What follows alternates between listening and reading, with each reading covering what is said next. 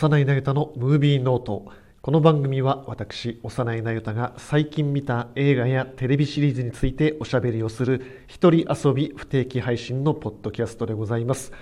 えー、本当に不定期配信です。なんで不定期配信かって毎回言ってるのはですね、毎週決まった日に録音をして決まった日に配信をしなくちゃいけないっていうのが、まあ、結構プレッシャーになってしまうと嫌だなと思ったので、少し流動的にしたいなというふうに思って予防線を張っておりました。ということで、1週間、あの、1週お休みしてしまったので、2週間ぶりということで、ちょっと間が空いてしまいました。まあ、もろもろの事情はあったんですけれども、そんな大して、えー、何か悪いことがあったわけでわけではありませんので、ご安心ください。ということで、えー、今回もいろいろ喋っていきましょう。最近見た映画ですね。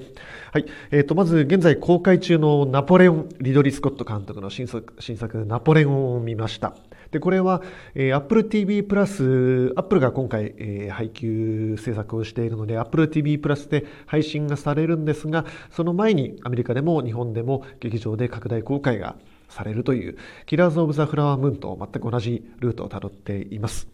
はい、でちなみに、キラーズ・オブ・ザ・フラワームーンはもうすでに、えー、本日12月8日時点で配信が始まっていて、今のところはまだあの課金して、だいたい2000円ぐらいですね、課金して見れるような状態になっていますね。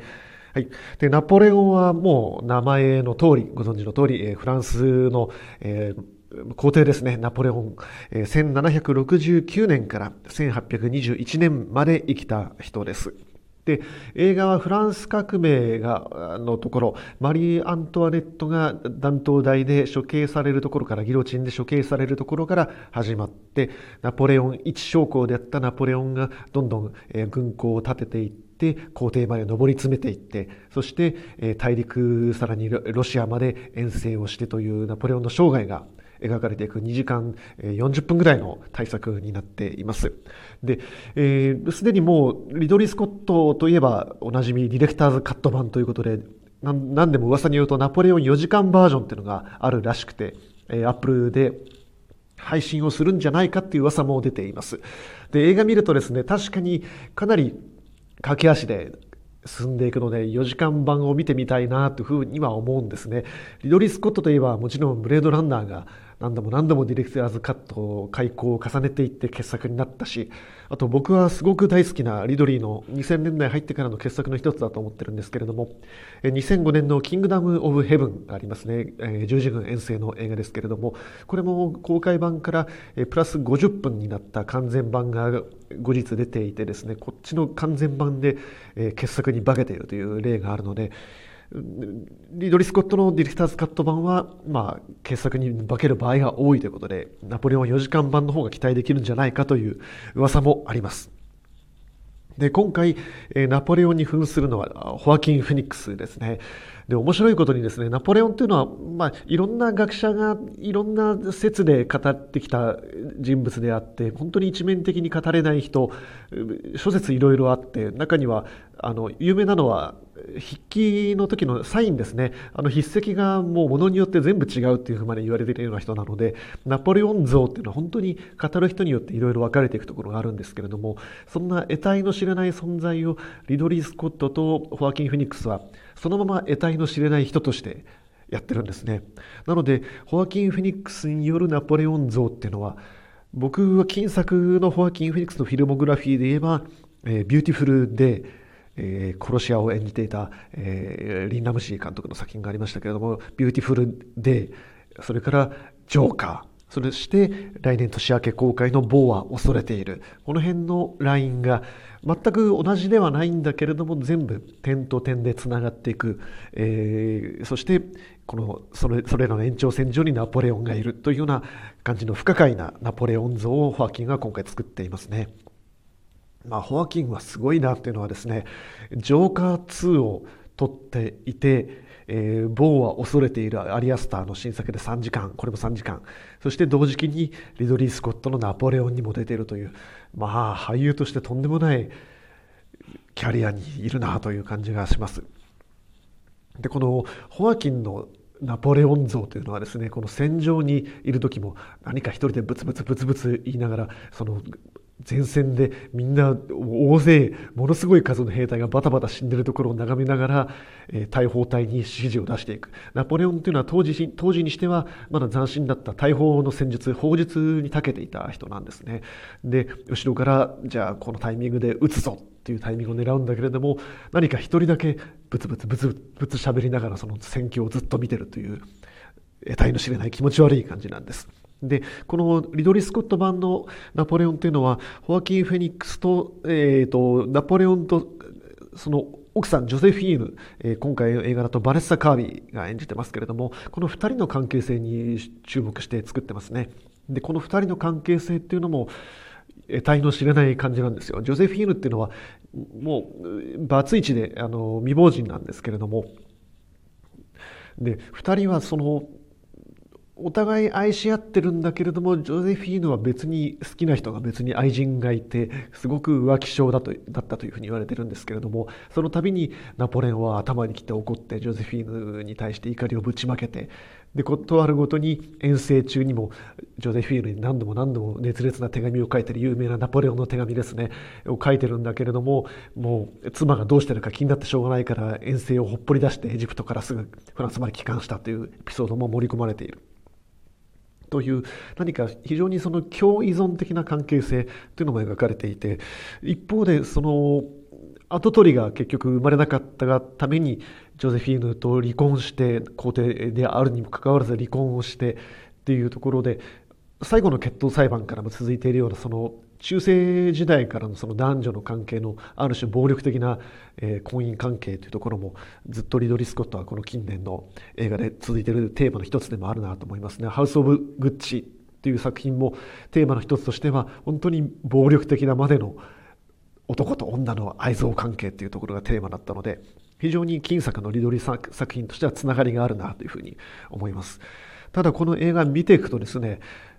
もうリドリーっていうのはもともと画家で本人も私は画家だからっていう言い方をしていて、えー、非常にその絵作りにこだわっていて前作映画の全カットをきちんともう頭の中で決めて作っていてなおかつ早撮りでっていう人なんだけれども過去にそのグラディエーターでいわゆるその刺激対策刺激作品を初めて撮った時にはリドリーはまだものすごいビッグバジェットで過去のそのローマ時代を再現するってことに興奮しているような筆致だったんですね大スクリーンに自分の思い描いたような過去のローマ時代を再現するぞっていう興奮がまだ映画から感じられてそこにはまあハンス・ジマーの非常に素晴らしい勇壮なテーマ曲があってっていうのがあったんですがその後リドリー作品っていうのは刺激をどんどん繰り返していって「キングダム・オブ・ヘブン」で十字軍時代ロビン・フットそれからエクソダスというふうに続いていってリドリー・刺激という作風が確立されるわけなんだけれどももう今となっては今86歳ですけれどももうその刺激作品の興奮っていうのはもうないんですよ。このナポレオンっていうのは3時間近い上映時間のほぼ半分以上はずっと戦闘シーンが続いていてその戦闘シーンはもうあのもう勇壮なテーマ曲もまるでなくてで死体の山が積み上げられていってその下の山が積み上げられていくところには何か悲しげな挽歌のような音楽が流れていて。でこれネタバレでも何でもないので言っちゃっていいと思うんですけどもエンドロールでメッセージが流れるんですよ。それはナポレオンの起こした戦争によって死んだ人たちの数なんですよ。何々の戦争で何万人何々の戦争で何万人ロシア遠征で何万人死んでいった。合計で何万人死にましたよっていう。数だけをずっと列挙して終わるんですよ。リドリーの考えてるナポレオン像っていうのはもう人類の今まさにそうですけれども今まさに起きているその全く意味のない殺戮を繰り返してくる人類の愚行それを体現している人類の、まあ、人間の虚無みたいな存在としてのナポレオン像なんですよ。だからホアキンのような得体の知れない俳優がいて全く人間像がつかめないナポレオンがいてそしてその巨大な虚無の先にはただただ名もない人々が名を残すこともなく歴史に名を残すこともなく物語になることもなく墓を建てられることもなく死んでいった。というその虚無の歴史それをこの3時間近いナポレオンで描いてるんだなってことが分かるんですよね。でこのリドリーの死生観っていうのは何なのかなっていうとそのグラグラディエーターからこのナポレオンまでの約20年間の間に何があったのかなっていうと僕はやっぱりリドリーの中で死生観ができたことなんですよ。それは決して年を取ったからではなくてリドリーは本当に彼はインタビューで言ってるんですがその40になってから映画監督デビューした人なのでもうものすごいワーカホリックで私は仕事が大好きなんだって言ってる人なんですよ。で自分のお母さんっていう人も非常にその年老いてからもずっと働き詰めで頑張った人だっていうので私はずっともう年取ってぽっくり行くまで働くんだって言ってる人なんですね。なので年取ったから死生観があるわけではなくて僕は彼の死生観として生まれたのはやはり2012年にあった弟のトニー・スコットの死なんじゃないかなと思うんですよね。でトニー・スコットの死についてはいろいろ諸説言われてるんだけれどもどうやら、まあ、末期がんだったらしくてそして彼はその橋から稲投げをして、まあ、打ち上げられて、まあ、事故死なのか自殺なのかは分からないっていうのがあって、まあ、リドリーとトニーっていうのは本当に非常に仲が良くてスコット・フリープロダクションって2人で会社を持ってで2人で共同プロデュースをしてずっと二人三脚でハリウッドでのし上がってきた兄弟だけれどもそのトニーの死っていうのがまず一つあるんじゃないかなというのとあと僕すごく象徴的なのは2013年のリドリー・スコットの映画の「悪の法則」ですね。これはこの間亡くなりましたアメリカ文学界の巨匠のコーマック・マッカーシーがオリジナル脚本をやっている作品ですけれどもあの作品は非常にあのブレイキングバットとかですねベター・コール・ソウルに似た作風な影響を与えている作風でその犯罪組織に付き合いのある、えー、弁護士が主人公なんですね。でこれがマイケル・ファスベンダーが演じてるんですけれども、まあ、彼があるボタンの掛け違いからその凶悪なメキシコの麻薬カルテルに目をつけられるようになっていってでそれで身の回りの人たちがどんどん殺されていくことになる。でも自分にはなかなか死が及ばない。自分に一体いつ死がやってくるのかわからないけれどもその死の恐怖を抱えてずっとファスベンダーは怯えながら生きていかなくちゃいけない。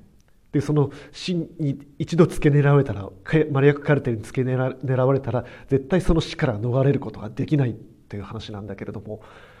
あそこにすごく立ち込めていた猛烈な死の匂いっていうのはその後のリドリー作品にもずっと顕著で僕はあのエイリアンシリーズの前日譚であるエイリアン・コベナントなんかもそうですけれどもあれもエイリアンシリーズの前日譚というノリで見ているとその宇宙の果てにあるマイケルやっぱりマイケル・ファスベンダーなんだけれどファスベンダー型アンドロイドが暮らしている星が星にお城があるんだけれどもあのお城の異常な暗さ異常なまがまがしさあそこに込み立ち込めている猛烈な死の匂いあの不気味さって何なんだろうっていう映画自体のその仕上がり云々とはまた別にビジュアルから込み上げてくる得体の知れない怖さっていうのはなんかなかったなと思うんですよね。でそれは例えばゲティ家の身代金なんかもそうなんだけれども実際にあった富豪の息子が誘拐された事件が元になっているけれどもそんな孫の命なんか全く気にもしないその大富豪ゲティからどうやって身代金をもらって我が子を助けるかっていうそれはもうゲティ家の中だけのその戦いになってくるんだけれどもそのゲティ家のおじいさんっていうのはもう人の命なんか全く意に介していない主戦度なわけでそこにもやはり猛烈な死の匂いっていうのがあるんですよ。僕は非常にこのリドリー作品の作品の作風の変遷っていうターニングポイントとしてはこのキャリア後期とも言うべき時期としてはやはりトニー・スコットの死と悪の法則っていうのは外せないなっていうふうには思ってるんですよね。そういう意味でやはり一連のリドリー作品と並べて見てみるとより理解が深まるこの不可解さの正体というのが見えてくるんじゃないかなというふうに思います。はい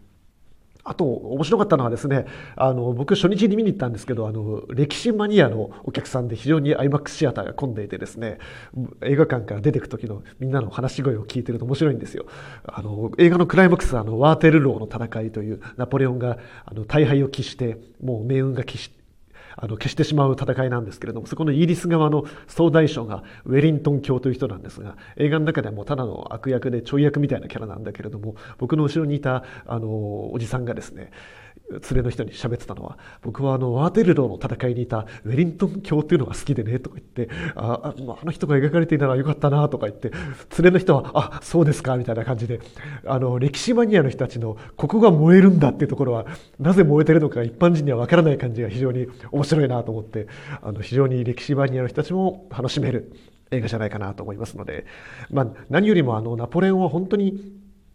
大スクリーンで見なくちゃ全く意味のない映画なので Apple TV プラスの配信なんか待たずにまずは映画館に行ってリドリー・スコットの対策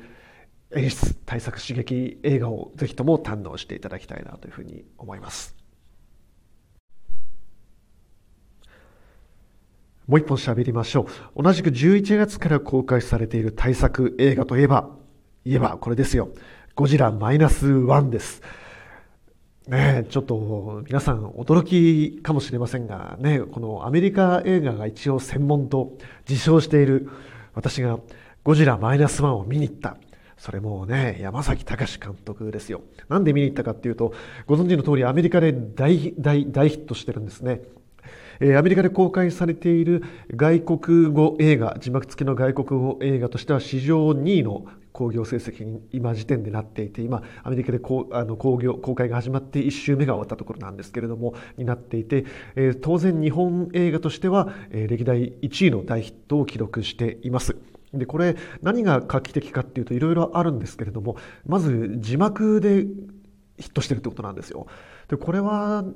やはり時代の変遷ですね。あのストリーミングが流行ったおかげだと思います。ネットフリックスはじめストリーミングプラットフォームが流行って世界的に字幕で作品を見るっていう風潮が定着したからだと思いますね。イカゲームとかああいうグローバルにヒットした作品がどの国にもたくさんあったおかげで字幕で見ることが定着したというのがまず一つじゃないかなと思います。あともう一つ注目しておきたいのは、えこれアメリカで工業配給をやってるのがですね東宝が自らやってることなんですよ。で、これ重要なのは今年の上半期のスーパーマリオブラザーズムービーもそうなんですけれども、あれも任天堂が自分でちゃんと公開してましたけれども、ちゃんとコンテンツホルダー、権利を持ってる人が自分でそのまま、え、配給をしてちゃんと自分で儲ける仕組みっていうのを今回今年のキーワードだなと思っていて、この間やっていたあのテイラー・スウィフトのライブムービーですね。あれも配給会社を間に入れないで、テイラーと映画館側で直接交渉をして、えー、大ヒットさせたっていうところがあって、まあこれ、要するにハリウッドが弱体化してるっていうことですよね。あれハリウッドのスタジオが機能しなくなっている。特に今年はストもあったせいで完全に機能を停止していたし、映画館としては当然作品がないから作品が欲しいわけだし、ということがこの2023年の重要なトピックスだなと思うしこれをまあ先駆けて予測していたかのようなベア・アフレックのエアーですよエア・ジョーダンの開発費はあれもマイケル・ジョーダンがちゃんと権利を持ってマイケル・ジョーダンにお金が入り続けるような仕組みをライセンスを取るまでの話だったので非常に2023年の象徴的な事件だなというふうに思います。ただですね僕はまああまり見に行く気はしなかったんですよ。ねえ、なんせ山崎隆には本当に僕は恨みがあってですね、まあ、恨みなんて大した恨みじゃないんですけれども、まあ、最近の作品で言うと、ドラゴンクエスト・ユア・ストーリーですよ。フル CG でドラゴンクエスト5をやった作品ですね。あれを見た時に、あの作品ご覧になった人はよくわかると思うんですけども、山崎隆は多分ドラクエはやってないと思ったんですね。まあ、100歩譲ってやってはいるかもしれないけど、ドラクエ5はやってないかもしれないとかね、ドラクエ5は好きじゃないとかね、だってさ、だってさ、とか言って ね、ドラクエ5やった人だったらみんなわかると思うんですけれども、ビアンカと結婚するか、フローラと結婚するかとかね、悩むわけじゃないですか。ね。多分山崎隆は悩んでないんですよ。悩んでないというか考えてもいないはずなんですよ。とかそういうことがありありと分かる全く何の愛もないドラクエ映画で頭きたんですねあれはねあの僕たまたま旅行先で次のその便がの待ち合わせまでちょっと時間が余っちゃったんで映画館入ったせいでまあ本当にひどい目にあったなと思ってるんですけどそもそも山崎隆にはオリジナルの作品というのはないわけでフィルモグラフィーを振り返ってもそのドラクエしかりドラえもんしかりっていう借り物ばっかりじゃないですか。だからその他人のものでヒット作まあヒットしてるのはえらいことかもしれないけれども他人のものでしか勝負できない監督みたいなイメージがあって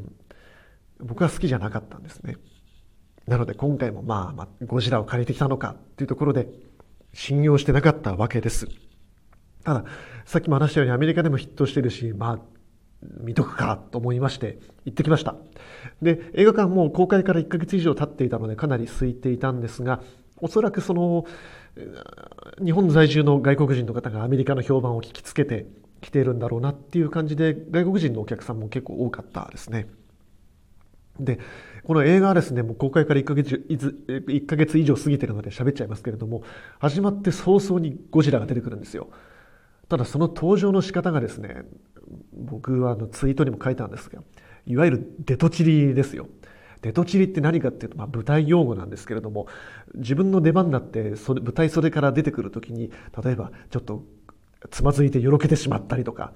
で登場する瞬間にセリフを喋るんだけどその瞬間に噛んでしまったとか、まあ、出てくる瞬間になんか間違ってミスがあってあの出てきたところが決まらないっていう、まあ、デトチリとか出るタイミング間違った出る他の人がまだセリフを喋ってるの出てきてしまったとかですね。そういうのをデトチリって言うんですけれどもまさにそのデトチリみたいなタイミングで突然ゴジラが出てくるんですね。その出てくる感じもぬるっと出てくるんですよ。ぬるっと。あの舞台の稽古舞台の稽古だと演出家の先生が「てめえ芝居壊すつもりか」って怒るタイプの出方ですね。あの何にも準備しないであの、ね、なんか猫背でぬるっと出てきてしまうようなああいう感じの時に大体「てめえ!」とか演出家の先生てめえてめえなんて言いませんよ怒ったりするんですけれども。ね、なんかそういう感じでゴジラが出てくるんですよ。これがいきなり冒頭からなんであダメだこれと思って。あもうこういう演出ができねえんだなと思って。ねモンスター映画ですからやっぱりためためですよやっぱり。あ何か起きてる。何かが来るぞ。あ怖いな。っていうじわじわじわじわ来てドーンっていう。っていうのはそのゴジラ映画のある種お決まりだったわけで。何か巨大な足音が聞こえてくるとかね、まあ、今回の映画もなんか深海魚がじわじわっと湧いてくるっていうシーンもあるんだけどもそこもあれなんだみたいな感じで決まらないんですよね、まあ、本当に演出下手だなと思って見ていたんですよ。だからここからもうすでに嫌な予感がしていて。でゴジラちょっとちっちゃいんですよあのティラノサウルスよりちょっとでかいみたいなあのねみんな懐かしの98年のハリウッド版ゴジラローランド・エミリフ版みたいなああいう感じで人を頭からバクバク食っていくような感じであダメだこれと思ったんですね。っていうところで、まあ、所詮はやっぱり借り物の演出ですよ。ゴジラに愛がない人が作ってるからこういう借り物のぬるっとした演出になるんだろうなと思って半ば諦めていたんですがそのシークエンスが終わって主人公の神木隆之介君、えー、特攻隊特攻隊員の役なんですけれども終戦間際で特攻が恐ろしくなって自分の機体に不調があると言って基地に戻ってきたっていうところから始まるんですが神木君が終戦後東京の自宅に戻っていくところからようやく映画が本格的に始まっていくんですね。こっからがですねいいんですよ意外なことに。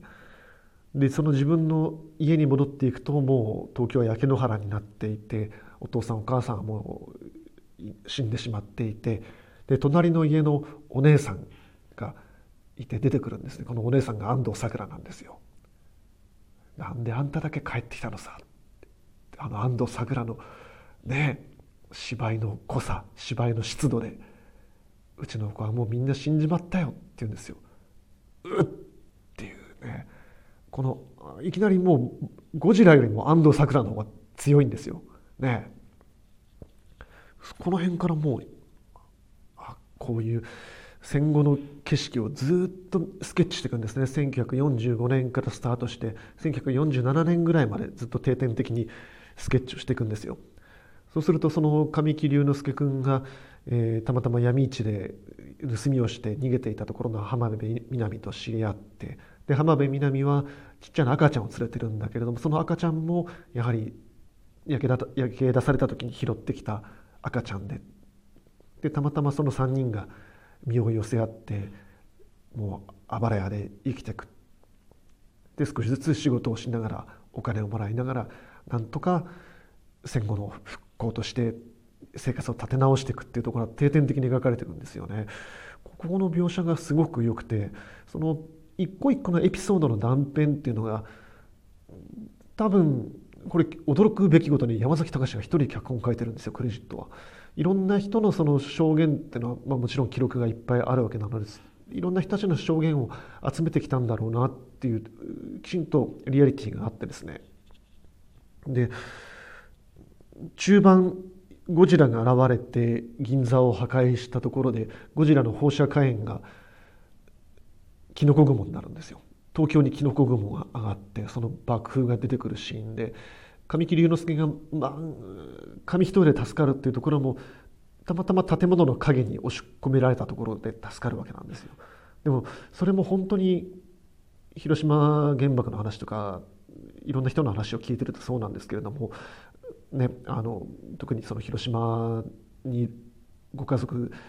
おじいちゃんおばあちゃんとかねそういうルーツがある方は聞いたことがあるかもしれませんけれども本当にたまたまその時建物の陰にいたから私は助かったとかそれだけの本当にわずかな際の話っていうのはよく聞くんですよね。僕も本当にいろんな人の話を聞いたりしたんですけれどもこういうディティールの描写の積み重ね方がすごくよくできてるんですよね。その戦後のスケッチがすごくよくよくできていてでその中盤のゴジラが現れるそのゴジラがゴジラが今回その一体何の象徴なのかなっていうと「シン・ゴジラ」の時はその3.11原発でしたけれどもこの「ゴジラマイナスワンではその神木隆之介君の戦争の PTSD の象徴日本日本日本も含めてその世界中の戦争という歴史の負債としてのマイナスとしての権下としてそれが具現化した存在としてゴジラが出てくるんですよ。そのゴジラはやはりその戦争を忘れた我々戦争をなかったことにするような人たちに戒めるかのように出てきて東京を容赦なく蹂躙してそして東京にキノコ雲を作ら作るんですそして黒い雨が降るっていうオッペンハイマーと同じ年のアメリカの映画の市場でキノコ雲がゴジラ映画日本映画で起きて黒い雨が降るっていうのは非常に僕はこれだけでも意義があったなっていうふうに思うんですね。あとアメリカで非常に受け受け入れられてるというか共感されてる理由の一つとしてはやはりこの神木隆之介君演じてる主人公のその戦争の PTSD というのを本当にしつこいぐらい丁寧に描いてるところ徹底して描いてるところ。で神木君の本当に演技も真に迫っていてそれがやはりアメリカで非常にリアルな問題としてアメリカはずっと抱えてきてる問題なのでその戦争を行った人たちの PTSD の問題っていうのは非常にこれがリアルに受け止められてるんだろうなというふうに感じましたね。はい、なのでそ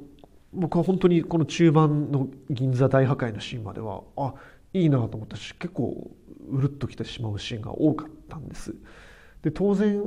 後半からはさこのゴジラをどうするかっていう話になっていくんですけれども